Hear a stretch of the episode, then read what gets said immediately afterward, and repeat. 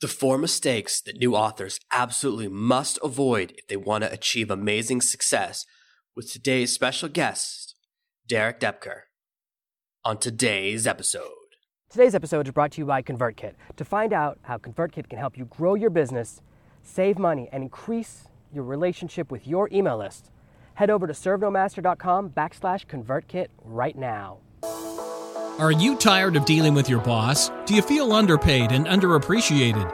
If you want to make it online, fire your boss and start living your retirement dreams now, then you've come to the right place. Welcome to Serve No Master Podcast, where you'll learn how to open new revenue streams and make money while you sleep. Presented live from a tropical island in the South Pacific by best-selling author Jonathan Green. Now, here's your host. Yeah, so I'm really excited to uh, finally connect with you. Actually, it's cool that Jesse was able to connect us. Me and him been friends for almost 10 years now. So I'd love to really hear how you transitioned from doing a lot of direct marketing stuff. I know you're doing a lot of stuff, I think in the fitness space, if I remember right. And then you moved really into teaching a lot about how people can become successful on Amazon. And how did you kind of go through that transition? So for me, I mean, health and fitness started out more as ultimately, I, kind of say the big picture thing was a way to create financial freedom for myself to do music, which was originally my intention was to become a rock star. So it's been it's been a number of stepping stones uh, to ultimately get to the authorship. So the health and fitness was to create the online business. And what ended up just working well for me after a lot of failed attempts at different things affiliate marketing blogging youtube videos even my first couple books uh, didn't really go anywhere. My kindle book 50 fitness tips you wish you knew it took off uh, become a number one bestseller. And the success of that i looked at it and i was like i really wish someone had taught me certain things that I didn't learn in the different courses and things that I had studied for Kindle publishing and self publishing. And so I think it was my own desire to sort of uh, teach others what what I wish I knew. Just like the book 50 Fitness Tips You Wish You Knew was teaching people the fitness information I wish I knew. So that's how I, I started to transition into also doing authorship trainings several months after that book became a, a number one bestseller. And uh, for the f- next year or so, over 2013, I kind of straddled uh, both health and fitness and authorship. And now more and more, I'm doing authorship and I'd say more just general personal development and success type of, of training. Okay, well, you know, I'm a big I'm a big fan of your training. I went through a couple of your courses before getting together on this phone call. And I have to I've been very impressed. What would you say is the biggest mistake that new people on Amazon make, that new independent authors and people moving into that space make? You know, it's it's hard to say the the biggest mistake. I had to really go big picture and say that it's not treating it like a business. They treat it like like a hobby, and then they wonder why they're not successful. And I can appreciate where my background being a musician, I can see certain things I can relate to of what I'd call, let's say, the creative types, which is I just want to do what I love. I want to do what I think looks cool or sounds good or you know people are, are like an idiot if they don't get how good this this book is or whatever. Even though it's got a crappy cover even though the title isn't captivating all these different things. So really understanding the business side of things and marketing. And so i'm grateful that i had a background in in you know studying online marketing in, in the marketing world that gave me an appreciation for it where i was able to combine that also with my creative sensibilities. And it's not either be creative and do something cool and you know valuable or just be a total ripoff and, and knockoff. You actually have this this balance of of both, where you model what works and you sort of imitate what works, and at the same time you add your own creativity to it. So that's ultimately about understanding business, and in the role of business is to go and provide value, deliver to people what they want, give people what they also are looking for, and at the same time be able to stand out and be creative in that process. So it's not just uh, carbon copy or another Me Too book that's out there, which is this delicate yin yang type of balance and, and, dance that takes place, which is actually a business principle. So creativity and the creative expression that I have a, a, great appreciation for as a as a music composer actually goes hand in hand with business. And I used to think they were kind of at odds, and, and it's not the case at all. You mentioned something that I always find fascinating is that so many independent authors, they have, we just, I always see these terrible covers. And I wonder, especially with creative people, like people can identify a bad cover unless it's their own why do so many independent authors come up with just like brutal covers? well, there could be there could be a number of reasons that I guess one is maybe looking at it from a purely functional standpoint and, and maybe a should mentality. Well, people shouldn't judge a book by its cover. They should judge it by its value.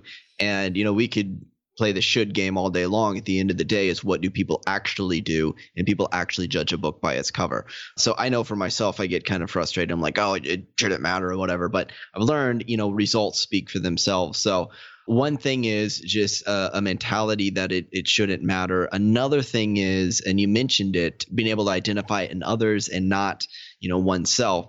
And that is that is really the big thing that we all deal with as human beings and that we have our blind spots. And it's why I have uh, coaches or mentors where I get feedback, uh, whether it's on covers, I run surveys, whether it's on book titles, it, eh, on book descriptions. I mean, it's it's just something about human nature is that when we're so in to something, it's kind of it can be harder to be objective about it. And as much as I can train my mind and take a step back and distance myself from my own work, it's typically going to be a lot easier for someone else to give me honest outside feedback and that's just the way it is you know? There's nothing wrong if a doctor can't operate on themselves. That's just kind of the, the way it is. So we we need other people outsiders to do certain uh, types of jobs and functions for us which is why i, I am a big fan of getting outside feedback uh, in a lot of different forms. Some people really struggle with the thought of writing their first book or with the daunting task. They get kind of into the middle of the book and they can't find a way out. What do you recommend or how do you help authors that are kind of stuck in the writing phase? Well, I mean, it could depend on what their particular let's say issue or challenge is some it could be structural some it could be a more of a psychological block or barrier a number of things so one general principle here is that it's typically better to prevent it than to try to fix something. You know, that's true with health and that's certainly true with business and book writing challenges. So I was actually just last night talking to a woman who had a traditional publishing deal. She wrote her own book and she had a traditional publishing deal. And I was asking her about the difference. And she mentioned that with a traditional publisher, she would have to basically give them all of the chapter titles in advance all of the this is what the heading is going to be the paragraph, the first paragraph, second paragraph, like break everything down and then go fill that in. And if she wanted to change any of it, she'd have to run it back by them for approval. And on one hand, she felt a little bit kind of restricted by that because she would start to get into it and then have to, you know, like, oh man, I want to change this or whatever. However, she was also freed up because by the time that was all set and approved, all it was then at that point was basically like fill in the blanks. And the whole book came together much quicker because she set up the structure ahead of time had it planned out ahead of time compared to her own book where she said it took like a couple years because she'd get in the middle of it and she's like no i want to change this or i don't like this anymore and all that. And so there's an element of having the discipline to structure something that can be useful while also having some freedom and flexibility to make some some adjustments. And once again it's a balancing act. So the more an author can do to get something structured ahead of time great if it's too structured, it doesn't allow for the natural organic flow. If there's no structure, though, that's when it's just like this never ending, always changing work that never seems to get done. So, finding what the author needs in that case, do they need more freedom? Do they need to kind of maybe break out of some of the boxes that they put on themselves to move forward? Or do they need to put on some more constraints and actually discipline themselves to work more within a structure. And for some authors that's going to help them move forward. So I'll, i come back to you know physical fitness analogies is kind of like sometimes what people need is rest and recovery and some stretching in order to move forward. Some people might need more resistance training and strengthening and contraction to move forward and ultimately we kind of want this balance of both. So there's not going to be a, uh, a one size fits all answer. It's understanding that there's kind of a balancing act between these two different components of of structure as well as flexibility and figuring out what's going to best serve an author in that moment how can people transition? How can someone who's a new author transition from just being someone who wrote a book to someone who's starting or building a business? So this is one thing is if a person has written a book, I would say they've already created their business. And so getting in the in the mentality that it's kind of like even with a, a book writer once you're writing a book you're an author or you're an aspiring author you're a writer uh, once you have a book you you have your business your book is your business so if it's talking about building a bigger business on the back end one thing that i would say is that's something to really consider some of these things ahead of time and what do I want my book to accomplish for me? Do I want it to give me more exposure? Do I want to sell something on the back end? Do I want to sell other books in a series? These are all things to start considering ideally before you even write the book because the book is set up and positioned to then support those other things.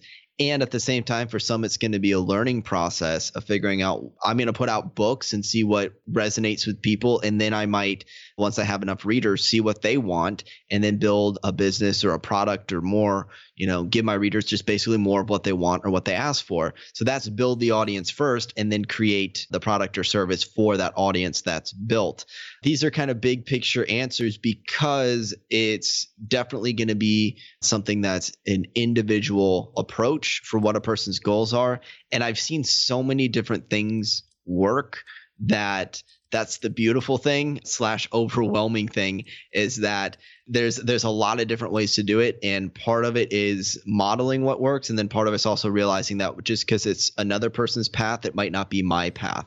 What advice do you have for people that are trying to find the topic they should write about? Or they know they want to write something but they have no idea what type of audience they can find or what topic they should write about? So there's traditionally two kind of schools of thought or approaches to this. One is you do research on what is what is popular and you go right for that or what is popular in less competition and and you write for that. And there's ways through various keyword research and doing category research and software and lots of lots of tools on on that. So that is one approach and i know some people are successful with that. Since it's not the approach that i have personally taken or taught as much is something that I would say, you know, that's an option. And if you want to know more of the know-how, you know, find the people that that are doing that. And there's certainly a number of trainers out there. My approach is another way of going about doing, it, and that is really asking yourself, what am I personally passionate about? What do I have knowledge on? What I'm what am I an expert on? And it comes more from within.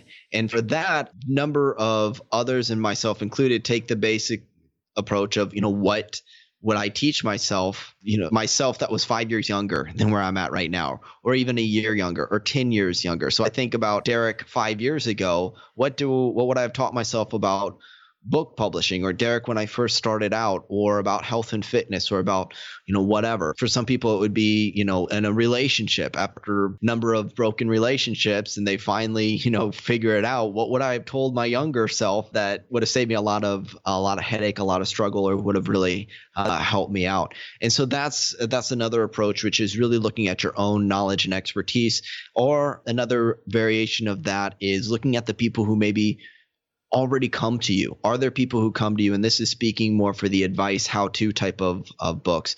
For advice, you know, what are they asking you advice on? And that's when I learned that even though I was aspiring musician and a broke valet parker when I first got started, I still had people coming to me for health and fitness advice. And at first I was like, well, there's so many other people who are like actually established, like big name people, like, yeah, I know a lot about health and fitness, but this is just a hobby for me. And what I realized is that people weren't buying you know the knowledge or the information which they could have found anywhere. They were buying my perspective and they were buying the trust that they they were buying into the idea that they had trust in me. They knew me they saw my results they trusted me as a friend and that's why they came to me for advice. And so when i started seeing how many people came to me for advice on that topic that's when it empowered me and, and, gave me the confidence to say that, you know what, people are coming to me, they want to hear from me, so I'm going to start to share what I know about this topic. So that's that's the other overall approach is looking at your own knowledge, your own background, your own passions for whatever you like to talk about, whatever gets you fired up, and whatever will just sort of come out of you naturally. What do you see as the future of the book market? There have been a lot of you know big changes over the last 10 and 20 years from all paperback to these digital platforms, Kindles and Nooks and all these devices. How do you see things moving forward over the next three, five, ten years? Well, for me personally, an area that I've seen growing in my own business and for a number of other authors is the audiobook market. So I believe that's going to continue to grow and get bigger and bigger, like a podcast, for instance, right? It's audio and, and just the fact that if you're listening to listening to this, listening to other podcasts, goes to show you that even though they've been around for a number of years, they're continuing to grow in popularity. So that's one trend that I see increasing, which is why I've gotten almost all of my books now in audiobook format. So I believe that's going to be a, a, a, big thing. As far as the the other marketplaces, it seems like Amazon is really starting to dominate the ebook marketplace with Kindle and also the brick and mortar stores do not seem to be doing as well. That being said, you know, I really don't I really don't have too many predictions of the future. Things can change uh, so rapidly with technology.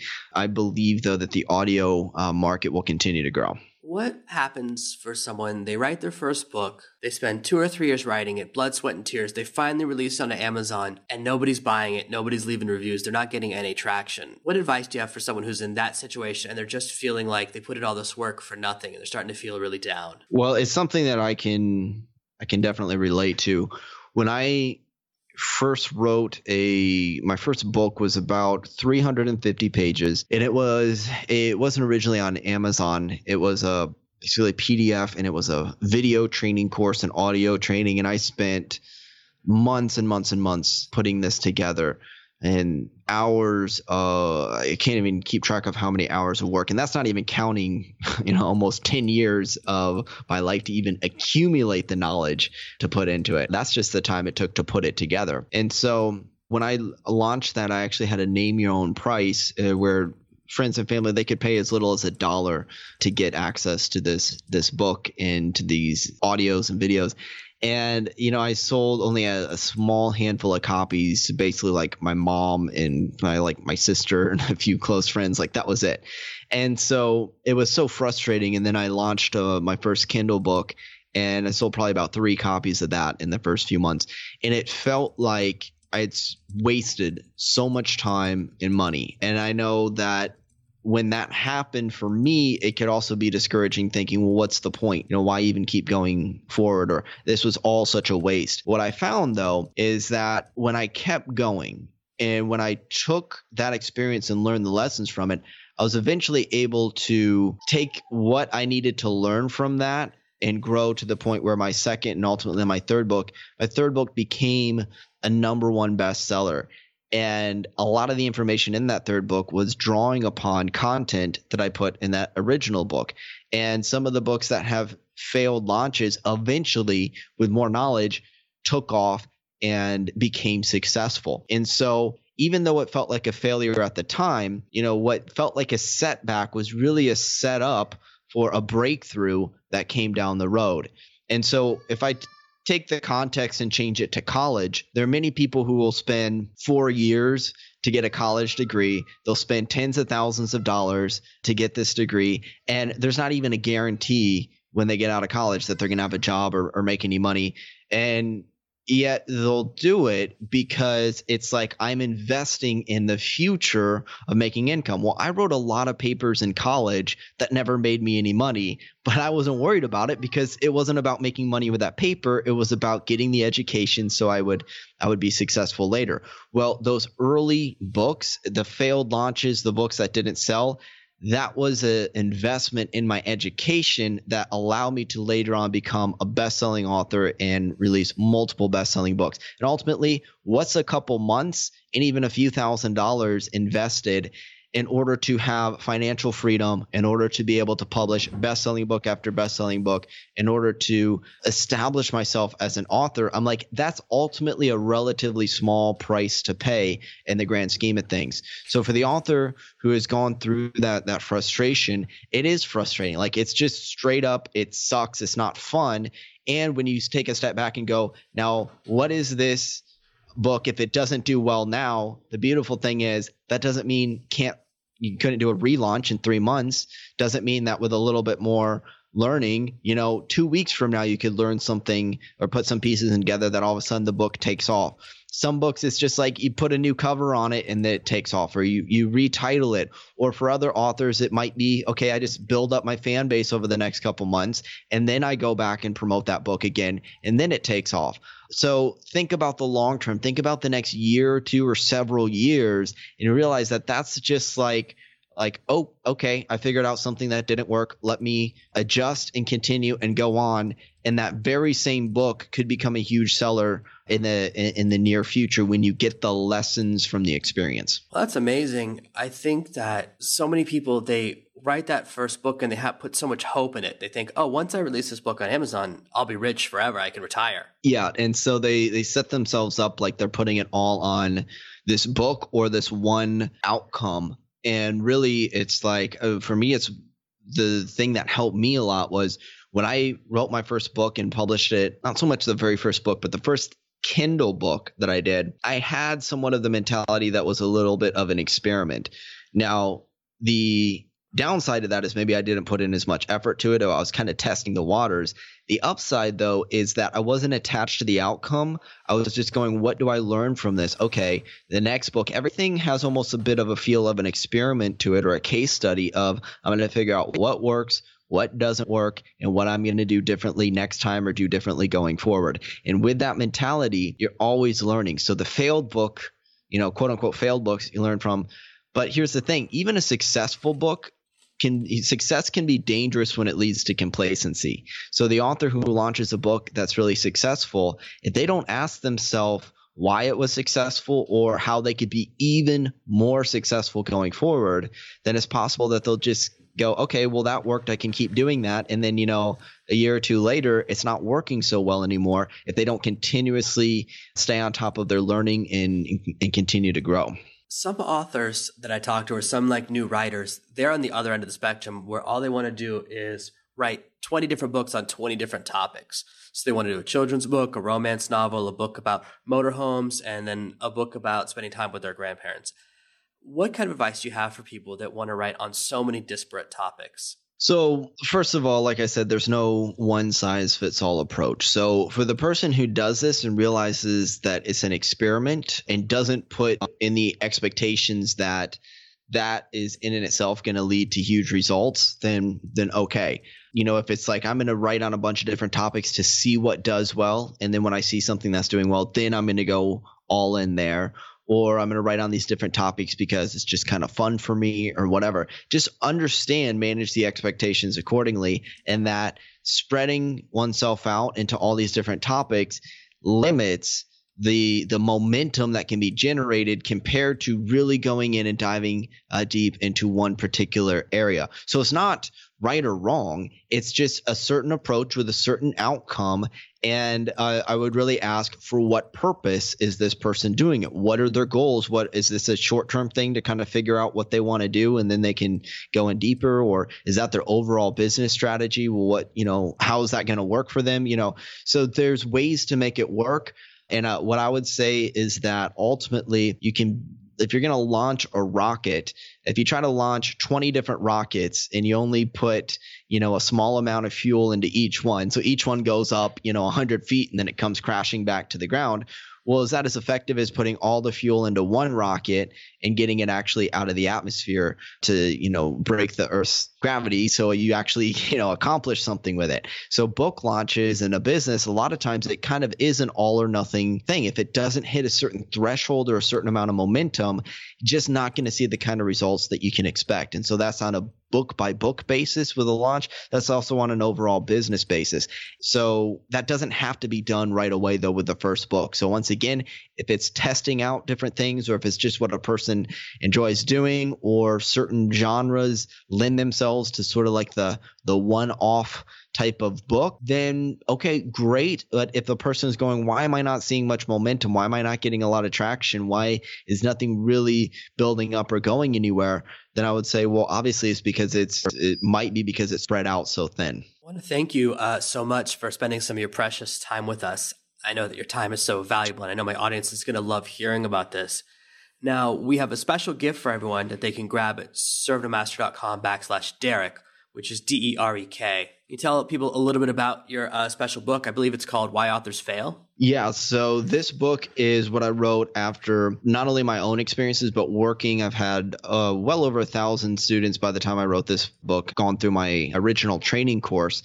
And so I looked at what a lot of authors and self-published authors in particular were doing that were keeping them from from being successful and it was partly born out of frustration where I would see self-published authors doing so many things right, but they'd have one or two little like missing links in their plan, and then I'd look at it and be like, okay, there's no way their book is is to sell, and all they got to do is is tweak, you know, maybe just a couple different things, and so they were frustrated because they didn't know why they weren't successful, and I was frustrated because I I didn't want to see other authors failing or struggling needlessly. So I wrote the book Why Authors Fail, and it's the 17 biggest mistakes I see self-published authors make that sabotage their success. So I cover the mistakes, and then of course I cover how to fix them in the book, which you can get for free at that link. Awesome. Thank you so much. I'm definitely going to put a link to that in the show notes as well.